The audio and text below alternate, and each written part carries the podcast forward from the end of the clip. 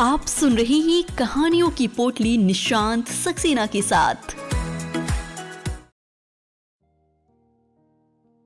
Hello, नमस्ते दोस्तों।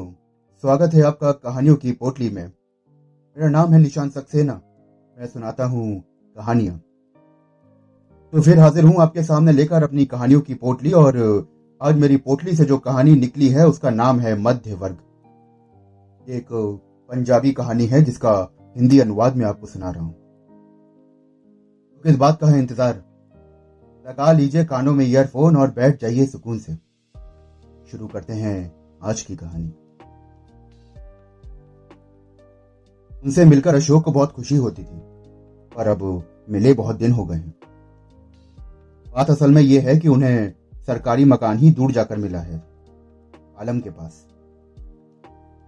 वैसे अशोक के सीधे दोस्त नहीं थे, के दोस्त के मित्र थे, और दोस्त के पास कोई कितनी बार जा सकता है। अकेले कुआरे लड़के को यह बात और भी अनुभव होती है। उसकी हिम्मत नहीं पड़ रही थी। वो कितने अच्छे आदमी थे। पिता सेना में मेजर था। पत्नी चित्रकला में दिलचस्पी रखती थी।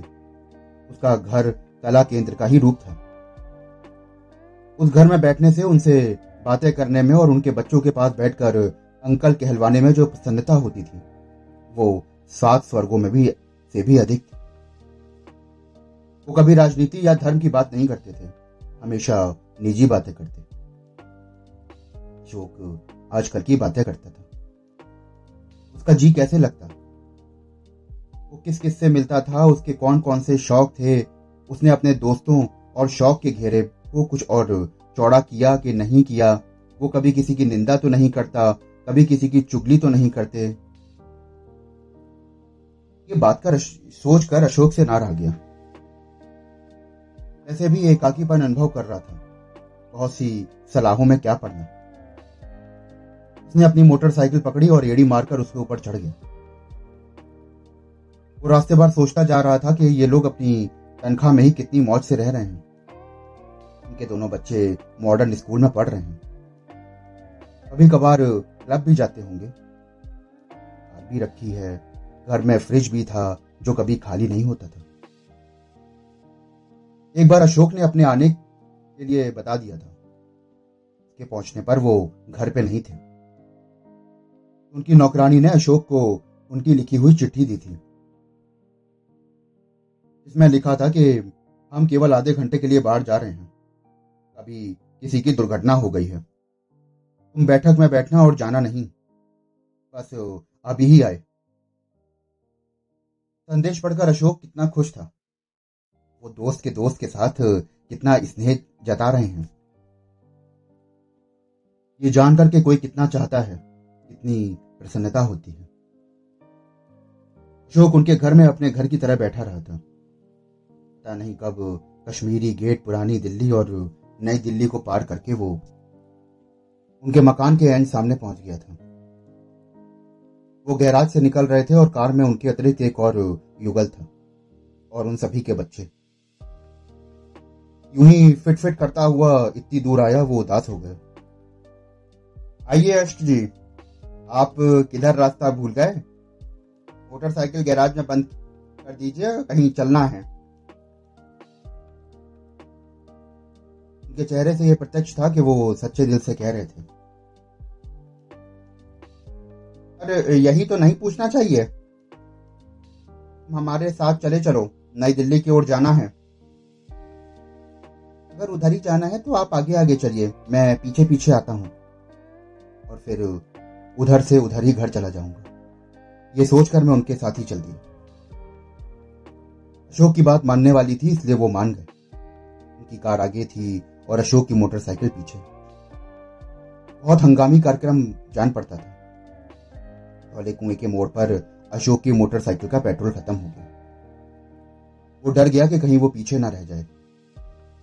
फटफटा मोटर साइकिल को इधर उधर टेढ़ी करके वो पुनः उसके साथ जा लगा। बुद्ध जयंती वाला मोड़ भी पार करके आ गया। पता नहीं कहाँ जा रहे थे। अशोक को आश्चर्य हो रहा था, लेकिन उसने सोचा कि शायद क्लब जा रहे होंगे। पर क्लब का तो अभी समय हुआ नहीं है अशोक कार के साथ ही मोटरसाइकिल चलाता गया। आगे राष्ट्रपति भवन के पिछवाड़े का चौराहा आ गया। यहाँ से एक, सड़क वेलिंगटन अस्पताल की ओर मुड़ जाती है और दूसरी तीन मूर्ति की ओर।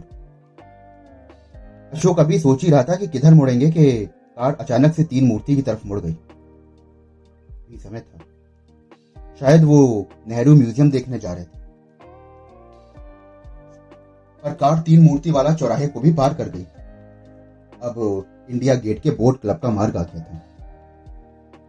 उसने सोचा कि शायद नौका विहार का कार्यक्रम हो। पर नहीं। कार तो फिरोज शाह रोड को निकल गई। अशोक ने सोचा कि शायद रविंद्र भवन के अंतरराष्ट्रीय कला प्रदर्शनी को देखने जा रहे हैं। वो खुश हो गया क्योंकि उसने खुद इस प्रदर्शनी की बड़ी प्रशंसा सुनी थी, पर देख ना सका था। चित्रकला में दिलचस्पी रखने वाले मेम साहब के साथ कला प्रदर्शनी देखने का अपना ही मज़ा होगा, उसने सोचा। ये क्या? कार तो बंगाली मार्केट की ओर घूम गई।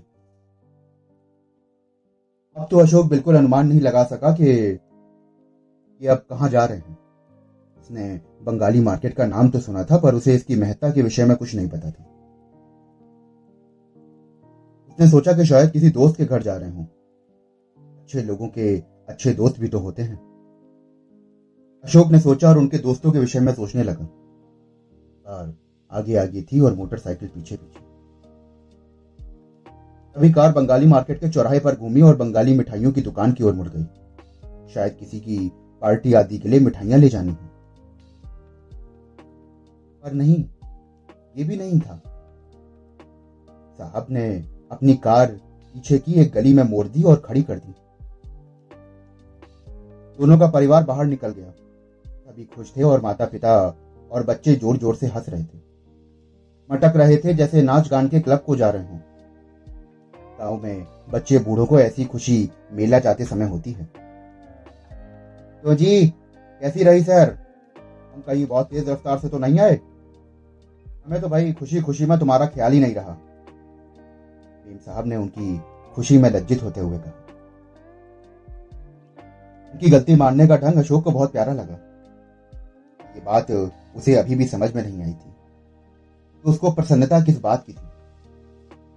उसने मोटरसाइकिल कार के पास खड़ी कर दी और उसके पीछे पीछे चल पड़ा। दो तो कदम भी नहीं चले होंगे कि सभी रुक गए। सामने गोलगप्पों की दुकान थी। हाँ भाई, पानी के बताशे हो जाएँ पहले। उन्होंने दुकानदार से कहा। दुकानदार ने बताशों के बाद चाट चाट के बाद दही भरे उनको खिलाए। अब विश्वास मानिए कि उनकी नाक में से और आँखों में से पानी बह रहा था वो खाते हुए। और रुमाल से आँखें साफ़ करके वो बार बार कहे जा रहे थे। अरे थोड़ी सी खटाई और डाल दो। कल्लुफ में पड़ने से डरते हुए अशोक भी हाथ में रुमाल लेकर उनके साथ लगा रहा। आधे घंटे में विदा मांगकर सब एक दूसरे से बिछड़ हंगामी कार्यक्रम समाप्त हो चुका था। अशोक ने पैसे वालों के क्लबों और गरीबों के अन्नपूर्णा के विषय में तो सुना था, पर 20 मील पेट्रोल पंप पेट्रोल फूंक कर पानी के बताशे खाने वाले मध्य वर्ग की सभ्यता उनके लिए नहीं थी। ये उच्च वर्ग का मध्य वर्ग रूप देखकर उसकी आँखें भर आई। दोस्तों, अभी आप सुन रहे थे मेरे साथ कहानी मध्य वर्ग आशा करता हूँ कि आपको यह कहानी बेहद पसंद आई होगी। अगर आपको कहानियाँ सुनने का शौक है और आप ऐसी और कहानियाँ सुनना चाहते हैं तो मेरे चैनल को फॉलो करिए, सब्सक्राइब करिए। फिर मिलता हूँ आपसे एक और कहानी के साथ। तो आइए, अब कहानी के बाद आनंद लेते हैं एक छोटे से गीत का।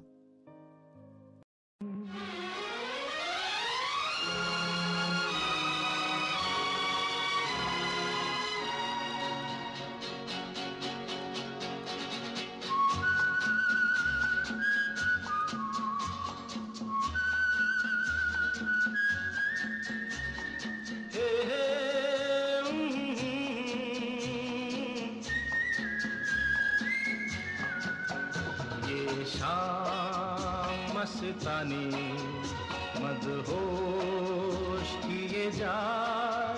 मुझे डोर कोई खींचे। तेरी ओर लिए जा। ये शाम मस्तानी। मदहोश किए जा। मुझे डोर कोई खींचे।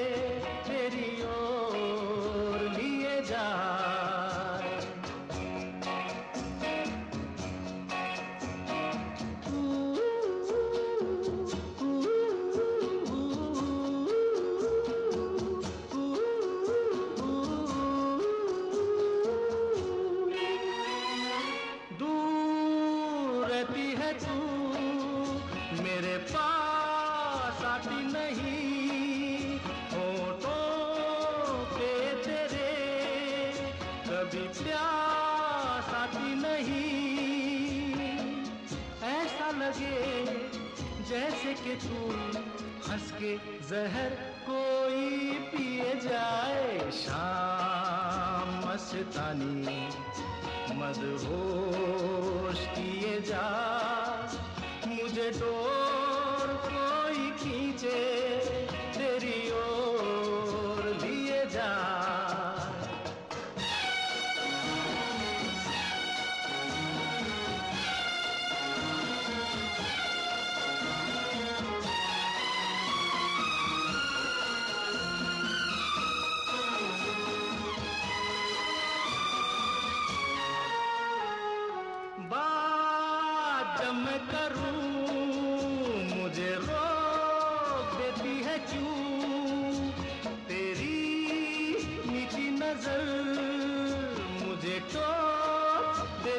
क्यों?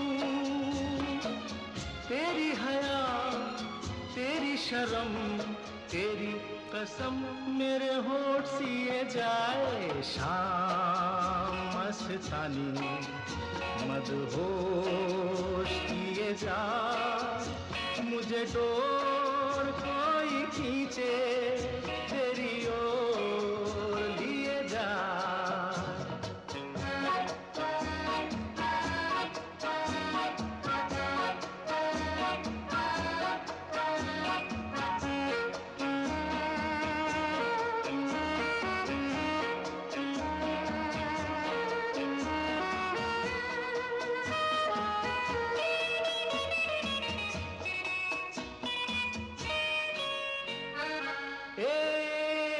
रूठी हुई तकदीर जैसे कोई।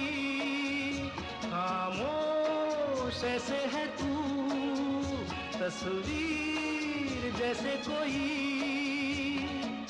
तेरी नज़र बन के ज़ुबान, लेकिन तेरे पैगाम दिए जाए शाम मस्तानी।